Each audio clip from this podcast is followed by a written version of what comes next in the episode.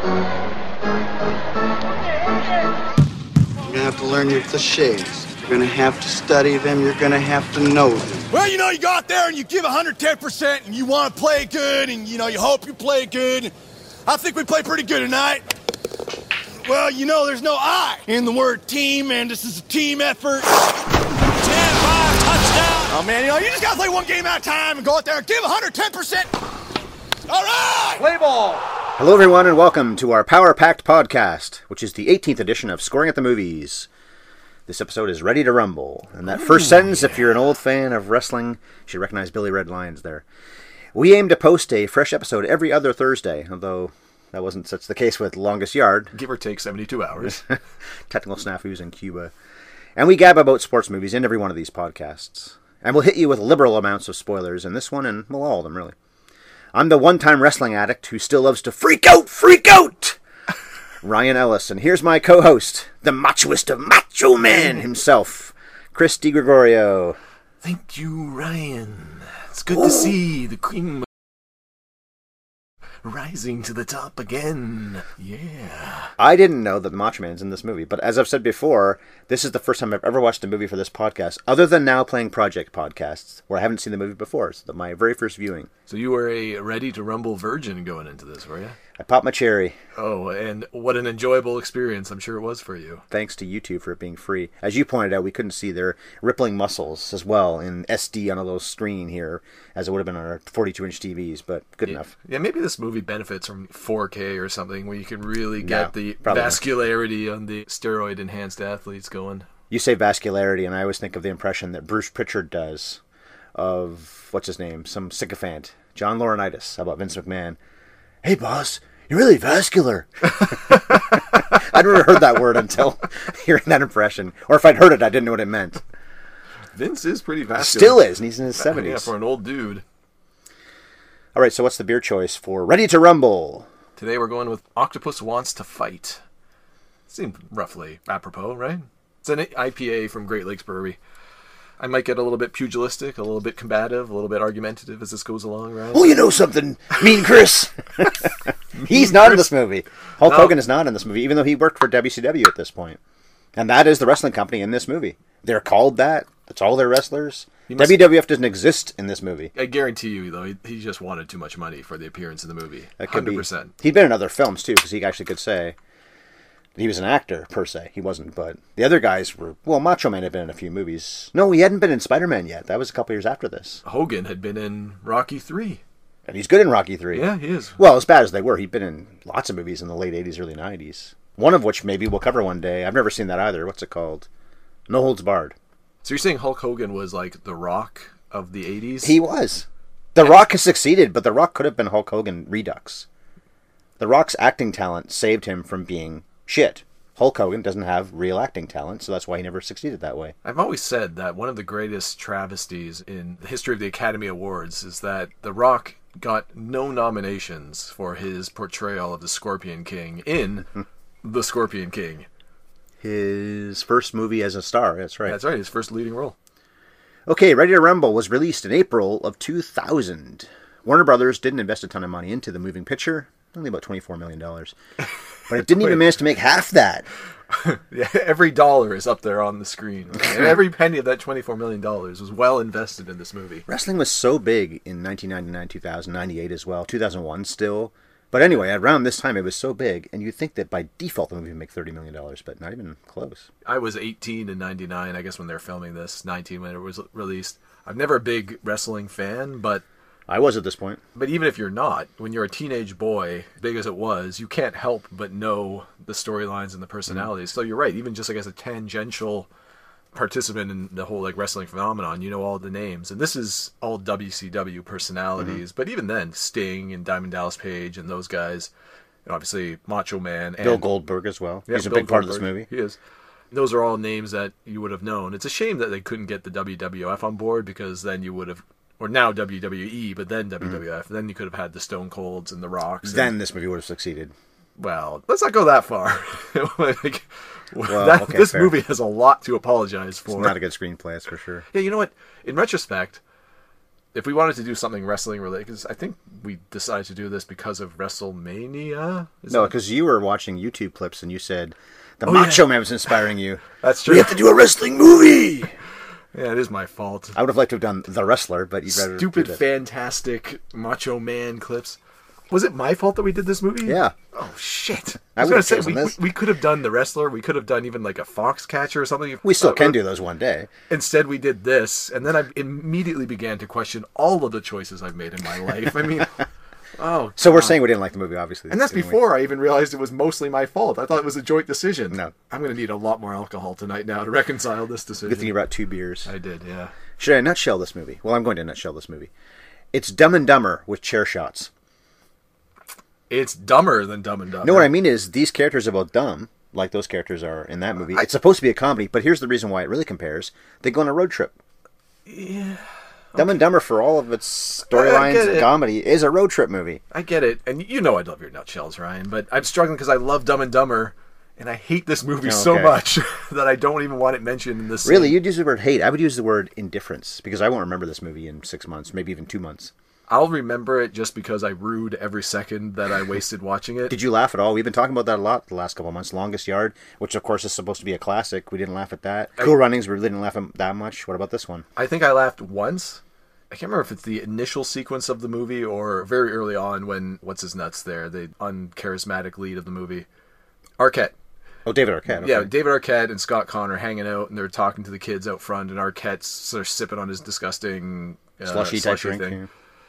And they have the sequence of him going in to get another slushie, and then he starts getting into the argument with the cashier. The cashier starts whacking his head like a crazed wrestler, and they're talking to each other. And like that's where Macho Man comes into the picture. And Macho Man comes in and lays the smack down. That back and forth actually did make me giggle a little bit, mostly because I thought the cashier guy, the little bit part actor. He was trying. He was acting his ass off, as much as I hate David Arquette. He does a pretty good crazed wrestler stare into the camera kind of look. Okay, but yeah. So I giggled at that, and then after the first three minutes of this movie, for me, it was just yeah. like a straight nosedive into the shit pit. That's a good segue, because I have to admit that I almost laughed when they got covered in shit. Really? Only because no. right afterwards, the toilet paper thing happens. No. And what is it, Arquette or Caan, one of the two say something about how that's a funny coincidence. It gets meta. And this movie is not smart, but for it to get meta even in that way, I hate shit jokes like that. I hate when Kevin Smith, who's a funny filmmaker, generally relies on shit jokes. This movie did it for a moment, but for some reason that worked for me only because it got meta.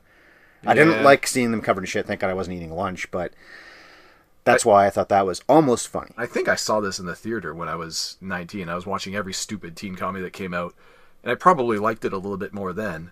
This movie, for me, started out on a little bit of a high note, and then they go into like the shit humor almost immediately, and then it's like a good twenty, thirty minutes of terrible shit jokes. Oh, I didn't appreciate all those, just that one. That yeah, yeah no, I get part. What you're saying, but I'm saying as far as a failing of the movie from my perspective, mm-hmm. is it's not just a one-off joke, like a one-off gag. They really stretch it out. That really, and ball shots. Yeah, they drag ball it kicks. out. And they drag it out into a sequence where they go through a drive-thru, and it's David Arquette spewing the most unfunny juvenile. It's not an insult, you know, it's like a guy ragging on his buddy who has the hots for a girl at a drive-thru, but he's just doing it terribly. And then it's more shit humor when they tip the car later after mm. the wrestling match. So it was like a thirty-minute sequence where I was just getting pissed off at how badly written this stuff was. I've got a super juvenile sense of humor, and if it's mm. well executed and, and well pulled off, I love that. But Dumb and Dumber has one of the most famous shit sequences of all time. Yes. Where Jeff Daniels can't stop shitting. Yeah. And like I said, I love that movie. But Pretty then much. You don't see it, which is good. You know he's doing it, but you don't see, I don't think, any evidence. It's never like it cuts to the bowl where he's filled it up and then it won't flush. Yeah. You or, just know that's what's happened. Or even like an Austin Powers, he's on the shitter and the assassin creeps out of the wall and starts strangling him, and the Tom Arnold character can hear Austin Powers going, "Oh, God, okay, yeah. give it hell. Now show that turd who's boss," kind of thing. That stuff's funny. The writing was so bad, and it was just like, let's literally cover the main characters and shit, and look how funny that is. Come on, man. If you're going to do it... It worked back then, and maybe it still does now, but it definitely I don't think it worked. does. I think It did for the kids.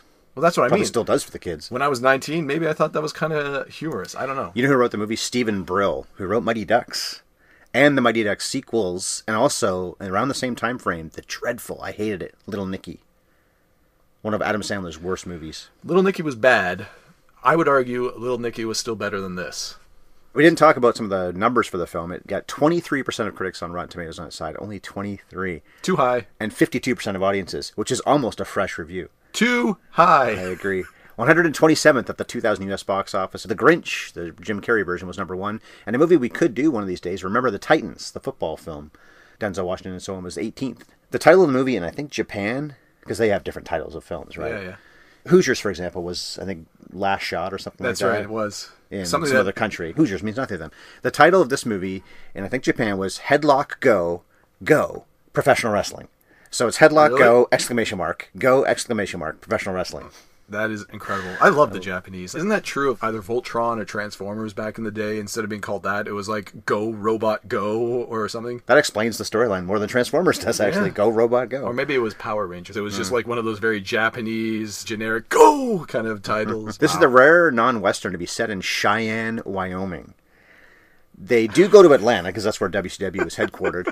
But I was reading it was shot in California. I think the entire movie. They probably got establishing shots in some of these places with second unit. But the actors only spent time apparently in California, despite the fact it's supposed to be in the Midwest like, and then in the Deep South. You're not seeing a lot of scenery really, aside from the shots out front of the convenience store and when they're draining the Johnny on the spot things. Like you're not. And when they of... travel to find the King, we haven't mentioned him yet. Oliver Platt's yeah. character, the creatively titled Jimmy the King. I guess yeah. the is the. nickname. It's like Bret the Hart rather yeah. than the Hitman. Which is actually a pretty creative name. It's almost like... No, it's not. Listen, you could do a lot worse than Jimmy the King, right? Well, it's a play on Jerry the King Lawler. He's also not in very Might good shape. Be. That's one thing about this movie I did like and appreciated, that the star of the film and supposed to be the top star in W C W was a out-of-shape dude, because yeah, I can absolutely. relate to that one.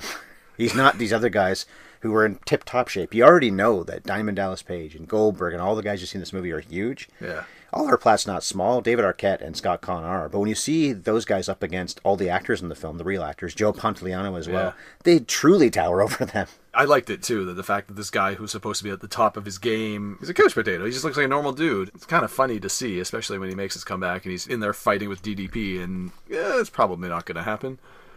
Though I didn't laugh. One of my favorite scenes of this movie is on the road trip, right? They pick up the King and they take him to find his posse. And they visit Bill Goldberg working out in the gym. He's just casually pounding out incline bench presses at like one hundred fifty pounds, eighty reps. Jimmy the King just rolls in and says, "Hey, Bill, looking huge, looking big, looking strong."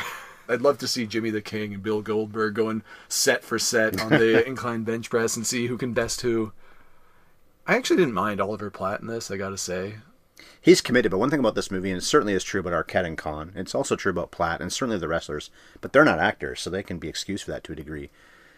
They really eat the scenery. Wrestling has never been subtle, but these guys are so over the top. And David Arquette is not a subtle actor. He's not a great actor. He was pretty good in the Scream movies, considering he's a supporting player, but he's not a lead, and we really found no. that out at this point. I guess because he's also a real wrestling fan, legit, beyond just being in this movie, that he thought he should be so crazy all the time, but that's not...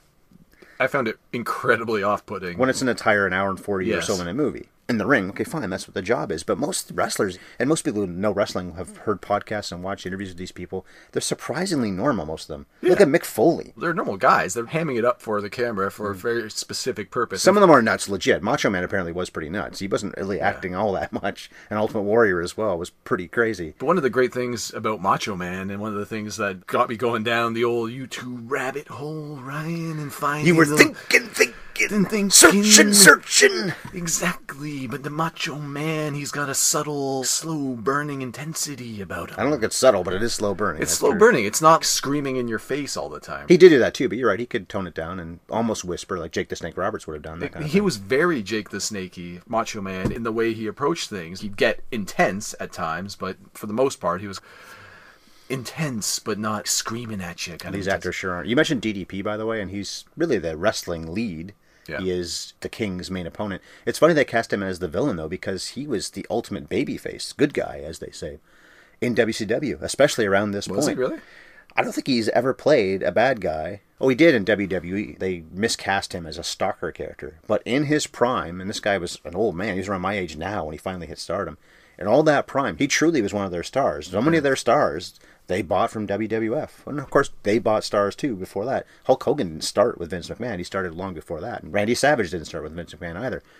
But D D P and Goldberg were two of the only W C W creations in that whole time frame when they were succeeding. So many of their top stars came from somewhere else and made their name with those character names, Hulk Hogan, Randy Savage, and so on, from somewhere else, particularly W W F. But it's weird to see Diamond Dallas Page as a villain because he's not at all like that in real life. And now his real life thing is he's saving people's lives, including Jake the Snake Roberts. Yeah, with his D D P yoga. Right, which is about diet and it's about mental attitude. Jake the Snake Roberts would be dead right now if it weren't for Diamond Dallas Page's diligence and friendship. Like I said, I didn't follow a ton of wrestling, but I knew enough to sort of raise the old Spockian eyebrow at some of the choices. Because in this movie, you mentioned you have Goldberg, you mentioned Sting, and I think either one of those characters would have been more suited to be the villain against Oliver Platt's character than Diamond Dallas Page. And Goldberg was the top star, but then he ends up being on the King's side. Goldberg played a bit of a heel in a lot of his wrestling career, did he not? Bit of With a jerk. W C W, I don't think so. There was an angle they did in Canada where Bret Hart was going to get cheered, so Goldberg got booed. Right. But otherwise, he was supposed to be a good guy. He got booed in W W F sometimes. They weren't supposed to, but they booed him anyway. He's got the look about him, though. He really does. I guess not dissimilar to Stone Cold. He's got that kind of jacked up, shaved head, mm-hmm. goateed look that just screams asshole. Stone Cold should have been, just like The Rock in his prime, should have been a heel, a bad guy. He should have been hated. Stone Cold was an asshole, though. That's the thing. Always. He never he really changed that much. He always was, but people, yeah, people just loved him. loved it. Same with The Rock. So he became the hero just by virtue of the fact that people got on board with him, but he was an asshole. It's interesting listening to Stone Cold. He has a podcast now. He's, he's such he's a normal guy. He is, and he's got mostly progressive views on things. Things, I think, and I'm not an expert on this, so if I misspeak, don't blame me for it. I he guess. did not vote for Hillary Clinton. I know he didn't. He voted for well, Donald maybe Trump. not, but it's interesting hearing him speak outside of the ring, given the way he was portrayed inside the ring. And you mentioned D D P. I didn't realize this about him then, only know about it now because of his D D P yoga stuff. He got into professional wrestling at thirty-five, only got to sort of like the pinnacle of his career. I think he said he was about forty-two when he Sounds got to that right. point. Mm-hmm. At this point when the movie was filmed, I don't know if this is just before it or maybe a year or two before, at one of their like cage matches, he just destroyed his back. He blew out his back. That's kind of where he began the journey to his yoga career because that was how he rehabilitated himself. Right. When doctors told him you'll never wrestle again, he looked for anything that would help him, which turned out to be yoga. And in the way he does it, which is not your standard yoga, he incorporates strength training. It's not your mama's yoga is what That's the tagline, yeah. yeah. I found him incredibly bland in the movie. I... Yeah, he's not a very good actor. Although he was in The Devil's Rejects as one of the hitmen. Was he really? In that film. I didn't recognize him the first time I saw that picture, which was five years after this one. Not a big role. Terry Funk has been in movies, too, and bouncer-type roles, like in Roadhouse. And there's a lot of wrestlers that do transition into usually bit parts into movies. Big Show, what's his name, Paul White, I yeah. think? Mm-hmm. He turns up in bit parts on all kinds of T V series, and I think he had a relatively recurring role in Royal Pains at one point. Okay. Look at John Cena. He's becoming the John new Rock. Cena. He's actually good in movies like Trainwreck. Yeah. And Blockers. He's basically the star of Blockers. He's not just in it. He's one of the main players, and he's fine. He's a pretty funny guy. One of my favorite shows that I discovered after it came off the air is the T V show Psych. Never I think, saw that. I think it aired on U S A in the States and gained more popularity after it went off the air. It's one of those kind of things. But John Cena had a recurring role as a bit character. That's because Monday Night Raw was also on U S A. I think yeah, it still is on U S A. I don't know if they still do it, but W W F, W W E produced movies. They tried to create action franchises Quite a at a certain point. The Wrestler and, Kane was in a movie as a, yeah. maybe more than one, but definitely one as a bad guy. But John Cena was the golden boy of that franchise. They wanted to make a franchise that turned him into their version of The Rock mm-hmm. in mainstream movies. I don't know if that succeeded. I saw one or two of those movies, and they were all bad, but enjoyable, mindless, action-y, bad type of movies. They've done many versions, or many sequels, I should say, with The Marine. I think at least three the of the Marine. wrestlers have been The yeah, Marine. Yeah, yeah. Cena was the first one, and other wrestlers have played The Marine in the various sequels, but Cena was in the first one. I don't expect wrestlers to be actors, but they are acting most of the time. When yeah, they're, their job is to act, but yeah. they're not usually very subtle, because they have to project to the back row of maybe yeah. thirteen thousand seat, or even a lot more, arena well, not or just stadium that, or whatever. In terms of like how you're screaming out your lines, but they're also playing up a role for thirteen-year-old boys at home who are not going right. to appreciate subtlety, so they want the total dick of a villain, and here's the golden boy hero, and here's why they hate each other, and let's play it up as a soap opera in the ring, right? I remember projecting as in their physical actions. So if they were to put their arms up to say, hey, look at me, guys, you're not going to do that sort of. You're going to put your arms way out. One of those, yeah, kind of deals. That's what wrestlers have to do. So the people that are hundreds of feet away can see them. Yeah, of course. No, it's a very melodramatic medium, so...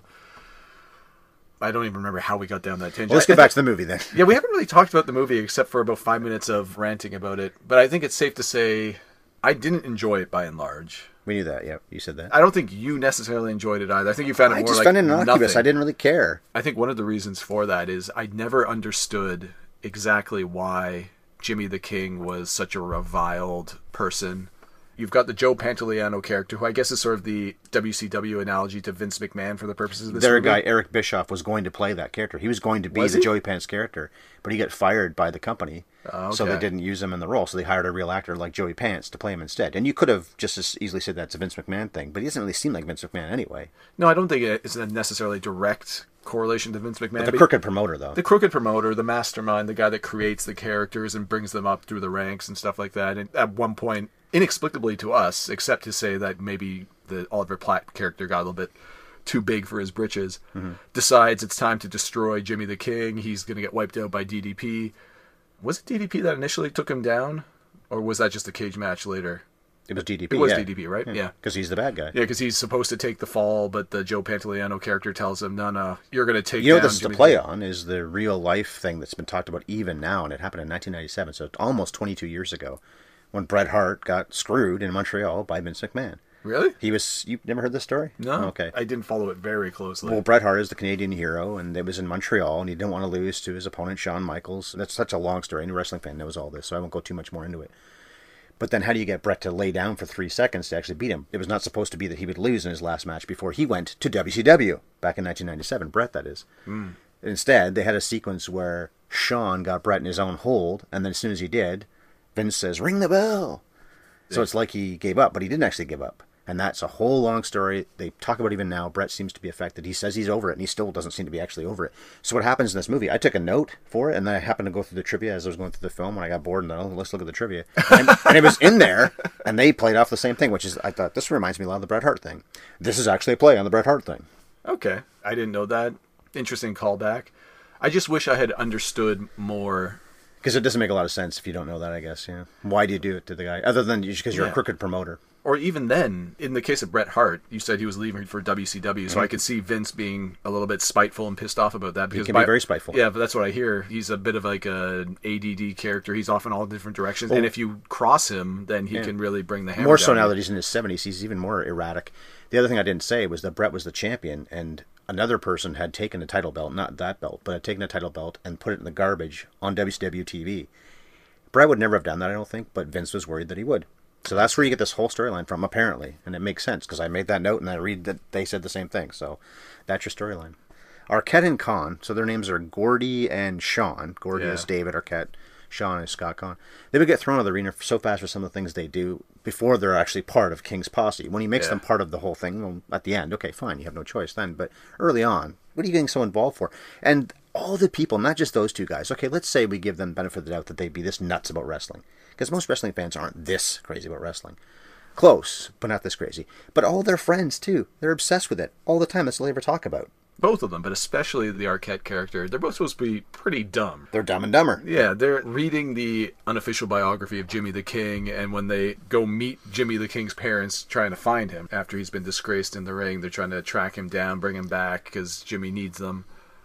They meet the parents and to their face say, oh, no, but you died as a fighter pilot in Nam or something, right, to the father, and the father just looks at them, you guys are fucking stupid, aren't mm-hmm. you, kind of thing. I get it, it's supposed to be a gag, but I'm like, it's... such a stupid gag. They're too stupid to live. Harry and Lloyd are probably also too stupid to live. They're stupider. They're stupider.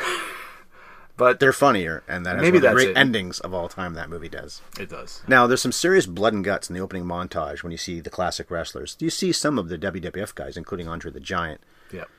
But mostly it's W C W guys. They're covered in blood. And it's funny because the movie's P G thirteen, like actual wrestling would have been at the time. You could get away with a lot on... Well, actually, that's the whole thing. People have said that in the Attitude Era in W W F, and to a degree in W C W, they actually toned it down more. But you'd say things that were really crossing the line, or at least towing the line. But in this movie, they're saying things like butt instead of ass, nuts instead of balls, and then friggin' rather than fucking. But that's also maybe a play on the fact that W C W was the one that would say those kinds of things. They didn't say fucking on W W F T V, but they came pretty close to a lot of other things. And they would say asshole. They would say bitch and damn. Stone Cold Steve Austin would wave his fingers in the air, the two middle fingers at people all the time. That was his gimmick. Yeah, like I said, he behaved like an asshole and people loved him for it. I did too at the time, I'll be honest with you. This movie felt like it wanted to be one thing, but wasn't willing to go far enough to achieve it. Maybe that's why I disliked it so much, is either be smarter or just go all the way. Or be way dumber. Or be way dumber. But mm-hmm. like you said, and I think now that you said it, like, that might just be it. It's that they tried to be safe. They tried to be the P G thirteen brand. They tried to be super crude while not crossing the line to get R, I guess. They just like failed on every front. Well, that's the Mighty Ducks writer for you, maybe. And also Brian Robbins, who directed. Directed Varsity Blues the year before this and Hardball the year after this. Hardball's another movie I wouldn't mind covering one day for our podcast. Varsity Blues, not so much. But he's obviously a sports director, and he's also directed a lot of shitty films. I would say Varsity Blues, Ready to Rumble, and some other ones I looked on his resume. But Hardball is pretty good. But these other ones, it's more like, well, we're going to toe the line. And then that's why I say it's innocuous. I didn't really give a shit because you didn't offend me, and you also didn't interest me, and you certainly didn't make me laugh. So it's kind of a pointless venture. This movie definitely didn't age very well. There's definitely humor in it that doesn't age very well. There's subject matter that doesn't age very well. Language that doesn't. We're finding that a lot in these podcasts because mostly we're doing movies that are at least twenty-five years old. This yeah. isn't that old, but we're doing a lot of eighties, nineties, mm-hmm. or earlier, like Longest Yard. We talked about how a lot of what we think was probably meant to be humorous at the time just doesn't age. But the movie's forty-five years old. Yeah, exactly. In this case, in the last year, two years, especially given that Rose McGowan has a pretty big role mm-hmm. in this. And, and she hated making it, apparently. I believe it, given what we've learned about her as a person in recent years. One of the Me Too women, yeah. Yeah, and she's one of the lead cheerleaders in the W C W crew. Repeatedly and crudely objectified by everybody she meets. We find out that she's probably being used. I took it that Joe Pantoliano was exchanging sex for some sort of career advancement with her and was blackmailing her into screwing over Jimmy the King through mm. David Arquette's character. I did like that she didn't end up being a good guy in the end, though. She wasn't a baby face. She really was a heel and then got knocked out, which, yeah. again, doesn't age very well, probably. But then you could also argue she got involved, so she's asking for it. Yeah. And like, that's what wrestling would say. In light of all that Me Too stuff, watching this made me uncomfortable, I have to say. And we've had this similar conversations about, like, what do you feel about this subject matter given what we now know or what we've experienced recently. And often I'm willing to write it off and say, listen, you have to sort of watch this material in the context of when it was made and understand that. And now we can look back at it and say, we have to do better and we can't excuse what they did. We have to understand why they did it then. Even with this, I can't excuse. They, they should have known better even then. They should have known better. Some of the stupid gags.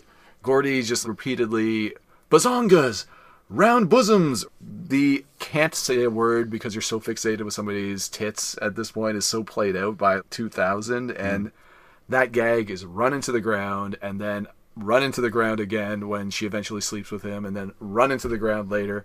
I almost couldn't watch it. It was so badly written. I think it's safe to say that we both wish that this was written a little bit more intelligently. This is one reason why I take notes watching movies. A, I want to for the podcast, but B, it distracts me from the bad ones. Yeah. It's funny, too, because W C W wasn't selling out arenas in two thousand, even though they're selling out the ones in this film, including in Cheyenne. They wouldn't sell out Cheyenne. They probably wouldn't even get twenty people in Cheyenne if they ever went there. Is W C W still around today? I know. No, that... they just were bought by Vince McMahon in two thousand one. Were they really? So they in lived oh one? A year after this movie came out. They were done. He bought this competition, and it didn't cost him much at all because they'd run it so far on the ground. And yet, in nineteen ninety-six, wow. when Hulk Hogan turned heel, went to be a bad guy, from that point on... To be they, Hollywood Hogan? Oh, no! From that point on, W C W led in the ratings for something like eighty-three weeks. There's a podcast called eighty-three Weeks. Eric Bischoff does really? that one because it's all about how we beat the big bad W W F for, what's that, two years? eighty-three oh, not weeks? Quite two years. It's a, a year, year and a bit, yeah. Yeah, a year and a half. My math failed me yet again. Damn you, math!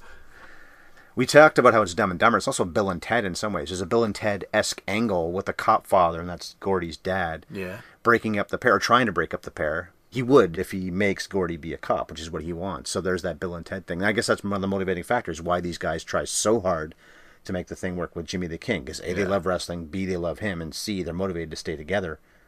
So let me get the hell out of here. I can't be made to be a cop if I'm not even here. As we record more and more and more of these, and we talk about the ins and outs of some of these sports movies we've seen, one of my common themes with a lot of the movies that don't really succeed, in my opinion anyway, is that they try to put in too many little threads that don't really ultimately serve all that much of the story.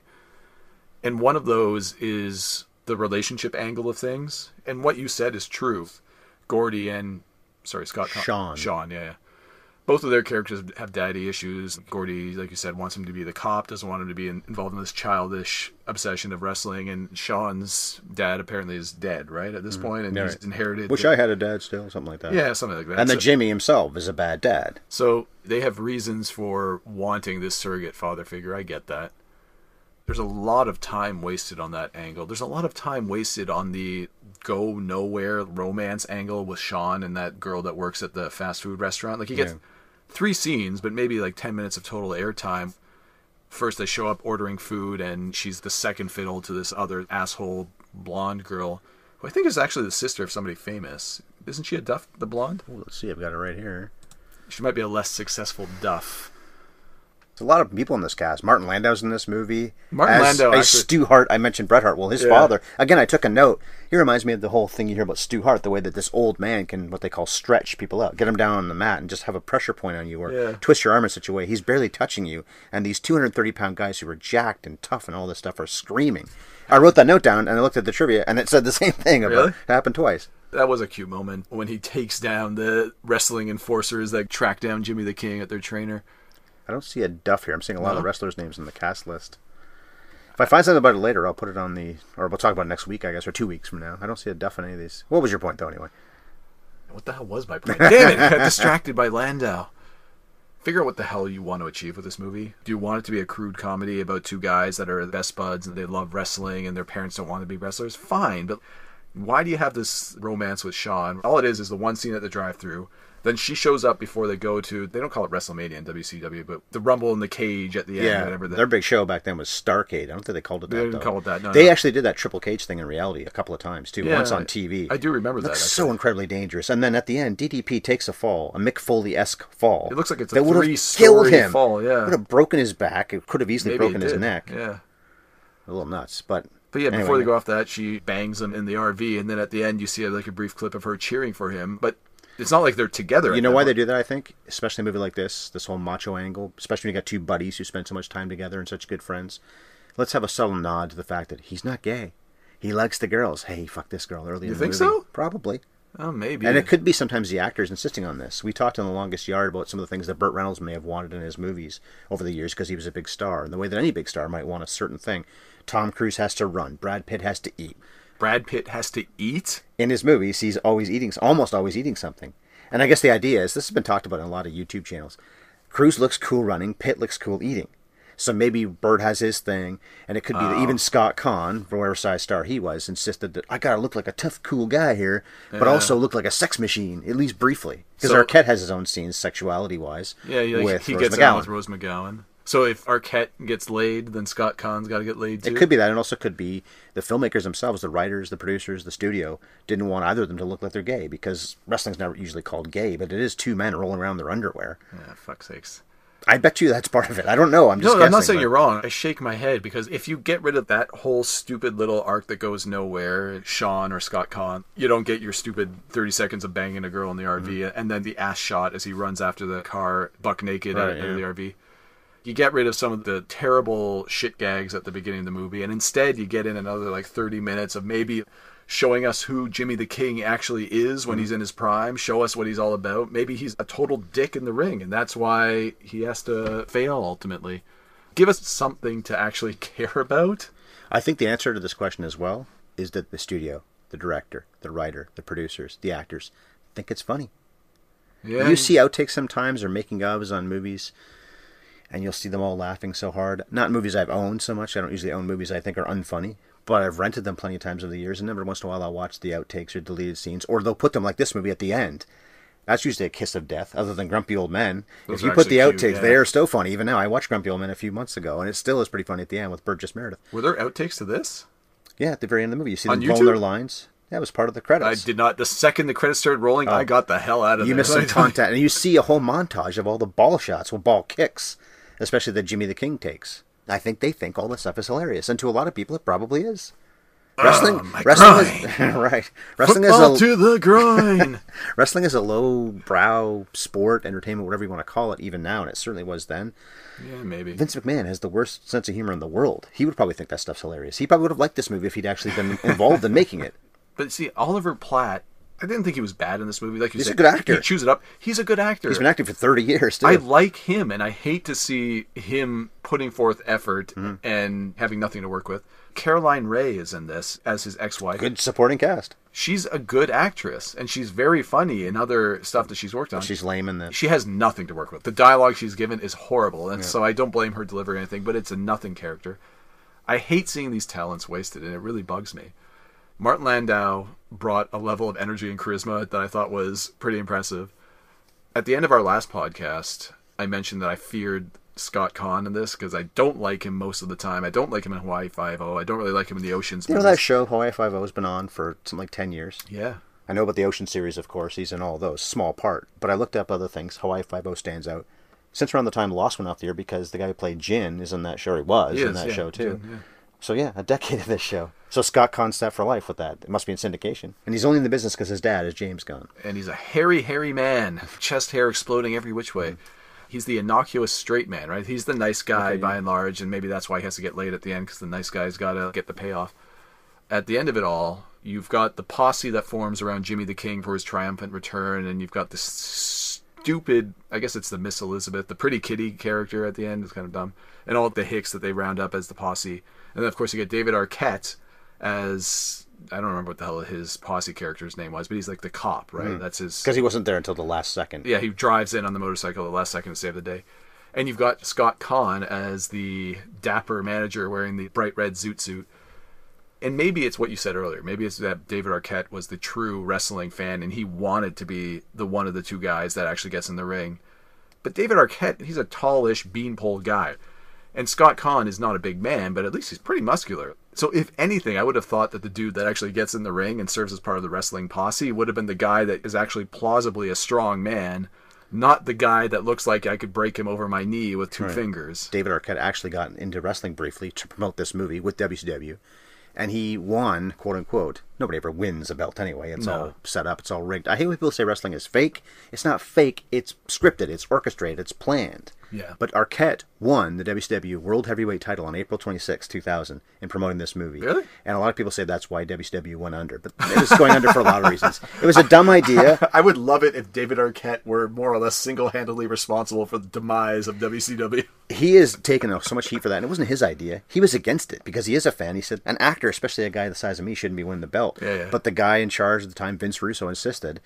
It's not like he pinned Macho Man or Hulk Hogan. He pinned a smaller guy who wasn't a huge star. It may not be a good idea. I can respect, in some ways, the idea of let's do something different. Because Vince Russo, this is not Vince McMahon, I'm saying, but Vince Russo yeah. always wanted to do something different. Well, sometimes you do things that are just flat out stupid.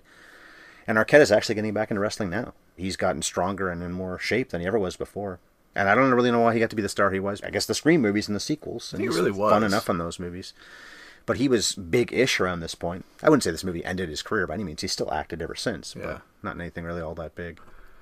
The last, or the better part of the last fifteen minutes, when that actually is the cage match, I thought they did a reasonably good job of orchestrating it as you would a W C W yeah, cage match. This thing right? looks relatively good, mostly because the wrestlers themselves are doing most of the work, along with Oliver Platt's stunt double, not Oliver Platt. He's in there for some shots, and it's pretty obvious when he is and when he isn't. I thought they pulled it off pretty well, and it's the action part of the movie. There's no comedy involved uh-huh. at all, but that was the one part of the movie that maybe worked the best was that last sequence when he does ultimately get to the top of the triple cage and grab the belt. It's all leading to that, too. It's not that yeah. much of a shock that it works, but... You know it's coming, but mm-hmm. who's going to show up to save the day? In this case, it's Goldberg, it's David right. Arquette, Sting... turning on Joe Pantoliano's character. And doing what he did in W C W around that same point, which was to not really be involved and swoop in and save the day at the yeah. last second, like Arquette does as well. One thing about this ending, though, that does expose wrestling to a degree is that when they whip each other in the ropes, when they do a ton of moves, if somebody were to try to throw you in the ropes, if some huge guy did that to me, okay, I'm going to go for a little ways, as little and puny as I am, but you don't necessarily keep running. Right. If you don't want to get hit, you'd stop. So wrestling's all about working together almost all the time. Yep. You can punch a guy. Okay, when that first starts happening and the king is wondering, what the hell, D D P's actually punching me here. Okay, somebody could actually punch you, but they can't do wrestling moves to you for very long without you helping no. out. So they do expose the fact that these two guys are supposed to be having a legit, as they call, shoot fight. You're not going to have a shoot fight with somebody who's not going to shoot back. That's, That's not going to happen. So they do kind of expose wrestling in a way, the best part of the film, which is the triple cage fight.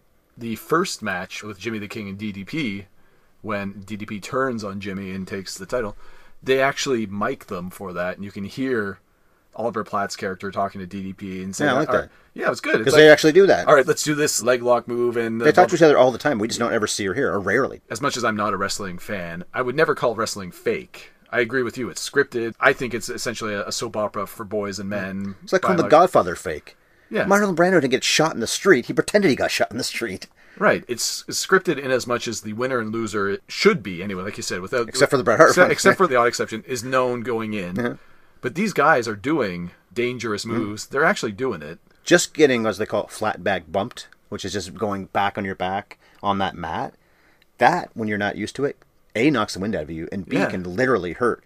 And these guys do it in the course of their career probably tens of thousands of times, but that's one of the things you learn in wrestling school is how to just do that. How to take a fall. How to take any kind of fall. Yeah, yeah. And I have a lot of respect for the guys that do it for a long time, because I don't know how you do and not end up crippled in the process. It's like football players. I think every one of these guys is somewhat messed up. Well, look at Chris Benoit.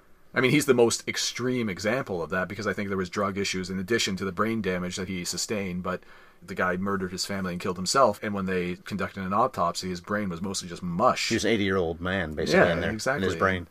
And it's incredible that some of them, especially the more extreme examples, guys like Mick Foley you mentioned earlier, right.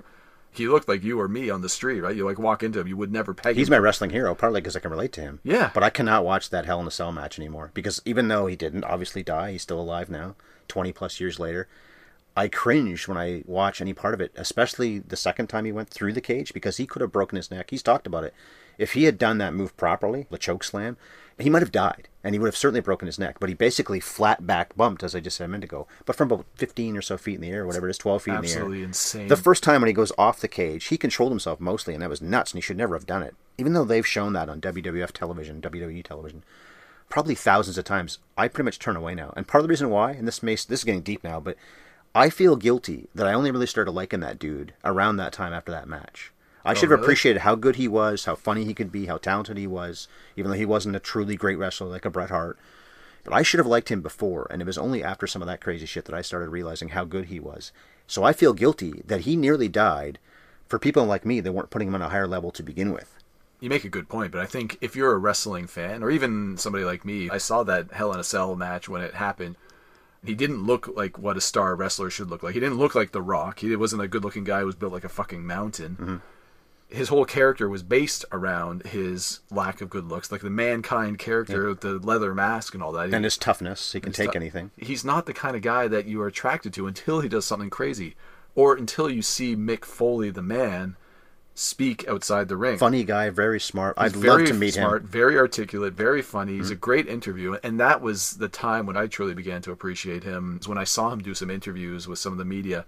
And they talked to him about his experiences, about who he is, about what he's trying to accomplish. He'd written books. That's why he was out in the mainstream exactly, media. Exactly, yeah. Incredible story that he could get to the point that he did, looking like he did, being the guy he was, mm. a five foot, what, what do you think, like five? No, he was six foot three-ish. Was he six three? Yeah, and he was about three hundred pounds. Well, he was way over that because he got pretty damn fat. But that, again, goes to show you how massive a lot of these guys are. A Kane-type character. Six nine-ish, yeah. Six nine, three hundred twenty pounds. And, and now he, he's the mayor in Tennessee. No shit. So a few more things about Ready to Rumble, then we'll wrap up. One thing I don't like is when somebody does this whole thing, well, wrestling is fake. Then he hit the guy, and then the guy who hits him says, does that feel fake?